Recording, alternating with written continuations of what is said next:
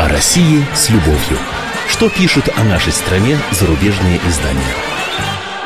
Здравствуйте. Как обычно в этот час я, замредактор отдела политики «Комсомольской правды» Андрей Баранов, знакомлю вас с обзором наиболее интересных публикаций в иностранных СМИ о нашей стране.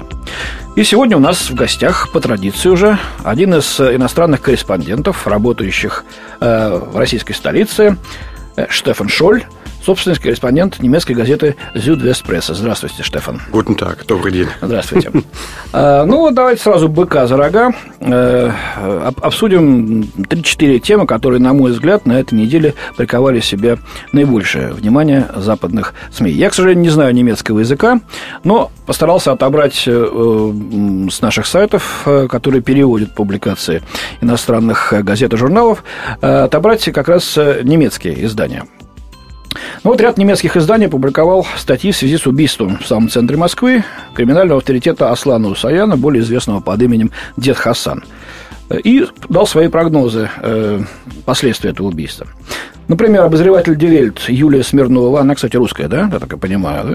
Правильно. Она очень активная девушка или женщина, я с ней не знаком, очень часто печатается. Полагает, что убийство напомнило россиянам о лихих 90-х, когда заказные убийства такого рода происходили с периодичностью всего в пару дней.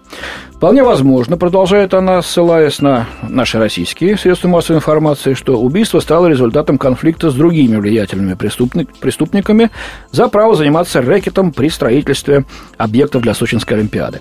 Кстати, аналогично мнение придерживается и Барбара Ортель из «Берлинский тагестсайтум». Она приводит мнение американского эксперта по российской оргпреступности Марка Галеоти. И тот говорит, что российский криминальный мир сейчас намного более непредсказуем, чем 5 лет назад. И убийство Усаяна может изменить ситуацию, особенно когда выгодные контракты на строительство для Олимпиады в Сочи и коридоры контрабанды героина из Афганистана становятся новыми объектами соперничества мафиозных кланов. Что скажете? Я думаю, что это достаточно все-таки сложно именно для иностранных корреспондентов. Я по этому поводу тоже писал. Я тоже писал о том, что есть, конечно, воспоминания о 90-х, о так называемых лихих, вот и опасания, что сейчас опять же пошли-поехали и начинали там расстрелять друг друга на улицах Москвы. Ну, а по сути дела, я думаю, что потому, как я это понимаю, все-таки ваш криминальный мир, он сейчас хоть наполовину легализировался. И я ушел в бизнес. Как я понимаю, они остались, у них свой общак есть, свои старые там понятия, правила игры, свои специфические. Они, как я понимаю, еще контролируют очень много зон. И, просто когда они контролируют сейчас бизнес, это уже не рэкет, а это уже, в принципе, они сами стали бизнесменами, и если они там принимают участие в строительстве в Сочи, просто они там тоже строят. Если мы возьмем историю Америки, то там было то точно так же. Сначала это были просто гангстеры, а потом уже стали миллиардерами и ушли в бизнес. А вы сами-то писали об этом убийстве? Да. Вот примерно в том ключе, как вы сейчас говорите. Понятно. Я, кстати, должен сказать нашим слушателям, что Штефан Шоль очень часто и активно публикуется в российских изданиях по разным темам. Хорошая публицистика, интересная аргументация. Заходите в интернет, можете видеть. Другая большая тема недели, собственно, всю неделю и она обсуждалась, это состоявшееся в минувшее воскресенье шествие оппозиции, которое накрестило марш против подлецов.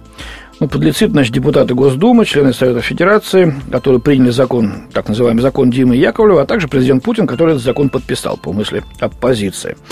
Портреты вот этих вот ненавистных оппозиции политиков потом побросали в специально привезенный мусорный контейнер. Вот ваш Штефан-коллега Кристиан Эш из газеты «Франкфуртер Румшау», знаете его? Знаю, да. Да, он проявился даже таким не беспристрастным журналистом, а таким пламенным публицистом, нещадно обличающим бессовестный путинский режим. Собственно, его материал так и называется. Но этим все занимаются. «Бессовестное управление», он написал. Вообще-то, как нас учат наши западные коллеги, журналист должен быть зеркалом. Он не должен вставать только на чью-либо позицию. А здесь вот давайте посмотрим, что написал ваш коллега Кристиан Эш, и наш коллега тоже. Создалось впечатление, что в Россию вернулось практически сошедшее на нет протестные настроения годичной давности, как во время демонстраций прошлой зимой. Эти настроения создала Госдума, приняв свой трусливый и подлый закон Димы Яковлева, предусматривающий запрет на усыновление российских детей американцами в ответ на въездные санкции Вашингтона против нескольких десятков российских чиновников. Возмущение, как подчеркивает автор, было вызвано не решением американских властей, а ответом на него российской стороны. Больше всего данная законодательная инициатива бьет по тяжело больным сиротам. Ведь в России с ее коррумпированной, отсталой и недешевой медициной таких детей почти не усыновляют. Это, кстати, полная ерунда. У нас есть проценты, мы об этом тоже говорили. Целую неделю усыновляют, и побольше, чем американцы. Дальше пишет Кристиан Эш. «Самое фатальное в путинской России то, что у общества нет возможности вести дискуссии на любые темы. Будь то усыновление детей иностранцами или введение обязательной школьной формы. Поступая таким бессовестным образом, Кремль оставляет гражданам все меньше и меньше возможности принимать участие в политической жизни страны». Но это тоже неправда. Сейчас мы с вами обсуждаем. Вчера, например, на нашем телевидении было большое такое ток-шоу, посвященное этому, с подключением американцев по телемосту. Здесь были противники и сторонники этого закона. Была Екатерина Лахова, которая считается инициатором, представители церкви, представители правозащитных организаций, оппозиции. Так что это обсуждается. Вы согласны вот с именно таким акцентом на вот произошедшее, какой поставил Кристиан Эш? Отчасти я согласен. Я просто думаю, что это у него, конечно, не информационный текст, а это уже комментарий, значит, где он должен как раз высказывать свое мнение. Я думаю, что действительно есть такая проблема в российской общественности, что дискуссия всегда ходит на одной стороне баррикады оппозиционеры собираются, обсуждают кое-что, или на другой стороне, на государственном телевидении, когда там происходят большие такие дискуссионные ток-шоу, там, в принципе, отсутствуют или очень мало представлены люди, которые высказывали мнение оппозиции. Но в данном случае мы видим, что немецкий журналист полностью на стороне оппозиции. Кстати, у меня вот к вам вопрос. Я напоминаю слушателям, что у нас сегодня в гостях наш коллега, немецкий журналист, корреспондент германского издания «Зюдвест Пресса» Штефан Шоль. Штефан, вот если бы в Берлине, скажем, понесли плакаты членов Бундестага, госпожи канцлер фрау Меркель с надписью, я вот немецкого не знаю, посмотрел перевод «Шуфт», да? Подлец, как Шуф, да. Или Шуки. Да-да-да, вот Шук, вот Шуфт, канцлер, вот, смелым лицом Шуфт. И это там в порядке дела. То есть, вот так вот несут, и все спокойно, да? Как и спокойно, потом в мусорную корзину бросают. То есть, это, вот, это не вызвало бы, да, удивления какого-то или, скажем, отрицательного к этому отношения в части германского общества? Нет, там кто-то обиделся бы, там, может быть, сами те политические деятели, которые там в мусорные баки бросают, они этим не радуются. Но, с другой стороны, это действительно на Западе там по-другому воспринимает. У меня такое ощущение, что, например, ваш президент Владимир Путин, он сам тоже уже в том плане много учил у западных политиков, он достаточно спокойно относится к критике, в отличие от других. И там, если тебя даже бросают в самые большие баки перед телеканалом, это хотя бы, даже если это, конечно, антиреклама, но это реклама, значит. И просто по законам, скажем, западного политического бизнеса там никто большое внимание на это не обращает. Я поэтому вас спросил, чтобы узнать, как там. Я не знаю, насколько такое же эмоционально окрашенное слово «шуфт», такое же, как «подлец» в русском языке, но это сильное оскорбление здесь, в России, надо признать. А что вы писали об этом марше? Я как раз по этому поводу не высказался. Я собирал уже мнение, но оказывается, наши коллеги этим шибко не интересовались в редакции. Вот как. То есть вы идете вне мейнстрима, потому что практически все иностранные... Но это исключение. Да, понятно. Вот еще одна тема, которую почему-то я не могу понять, до сих пор вот мусолится, скажу так, на страницах западной прессы, здесь что стали подзабывать, пусирает, конечно, эти девчонки, значит... И вас об этом же пишут. Все меньше и меньше иначе как-то, ну, там, сидит в тюрьме. Здесь вот одна из участниц этого панк-молебна, Екатерина Самуцевич, которая сейчас находится на свободе, она условный срок получила, она дала интервью французскому журналу Les Inrocks, я такого, правда, не знаю, впервые вижу, откуда она сказала, что девушки, оказывается, не задумывали свой вот перформанс, назовем его так, как религиозное действие. Главным был протест против политической власти. Почему? Потому что российская власть проводит ультраконсервативную политику по отношению к меньшинствам, женщинам и ЛГБТ-сообществу, ну, то есть сексуальным меньшинствам. Эту ретроградную политику церковь поощряет, поэтому наша группа провела свою последнюю акцию в храме Христа Спасителя, сказала Самуцевич в беседе с корреспондентом этого издания французского мсье Лараном Давидом. Но сожалеет, что власти удалось смешать карты относительно наших исходных намерений. Мы занимались в первую очередь искусством, о чем полностью было забыто. И вот французские зеленые предложили ей французское гражданство, видимо, в ответ на российское гражданство Депардье, о чем мы тоже с вами сегодня поговорим. Екатерина Самуцевич сказала, почему бы и нет. Должна признаться, что я не говорю по-французски, и не знаю, насколько это возможно, но я, конечно, хотела бы увидеть что-то еще, посмотреть мир. Ну, вот не знаю, вот эти, в общем, три не самых умных девушки, так сказать, сделать из них знамя протестного движения, совесть нации, было бы наивно и смешно. Почему такой интерес к ним продолжается вот на Западе? Как вы полагаете, Штефан? Ну, на Западе просто это интерес еще, это еще не на сколько лет, это действительно такой классический случай, когда просто... Тот, который в России считается злодеем и подлецом, на Западе превращался в героя.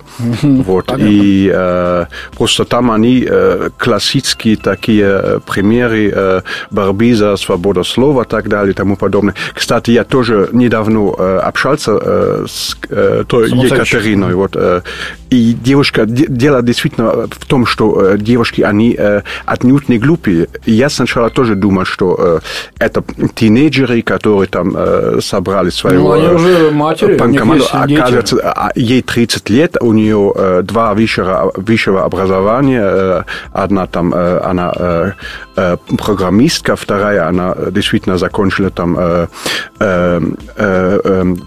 институт, точнее, школа современного искусства. И все они, с которыми ты общаешься, они говорят, что для них очень важно было быть ироническими, значит, для них это была какая-то игра художников в панк-группу. Вот просто, я думаю, что у них именно в церкви с иронией не вышло. Не получилось. У них до этого была ирония на лобном месте, на Красной площади. Их никто не задерживал, они там то же самое пели, кричали. Видимо, им показалось обидным это, и тогда они решили вот в храме Христа Спасителя это устроить. И получилось. Власть на это повелась, что называется, и раздулся пожар, скандал до небес. То есть, вам, конечно, приходилось об этом писать, и, видимо, и дальше вы будете тоже держать в плане, да, судьбу этих девушек. Ну, надо смотреть, как все развивается там. Понятно. Ну, и напоследок поговорим о Жераре Депардье. Ваш коллега Юрин Крузе из «Тагес Цайтунг» назвал свою публикацию «Жерар Грозный». Вот что он пишет. «Жерар Депардье счастлив. Ему, наконец, можно быть россиянином. И теперь он может полностью следовать собственной природе. Напиваться, мочиться в самолетах, в пьяном виде падать с мотороллера и творить, что хочет». Видимо, так принято считать русских тоже на Западе. Ваша коллега. И это только потому, что в России его любят, как он заявил, держа, наконец, в своих ручищах российский паспорт, пишет Юрин Крузе. Ну, вот как вы относитесь к этому поступку? Вообще, ну, хорошего артиста, он, конечно, экстравагантного человека. Что вы писали об этом?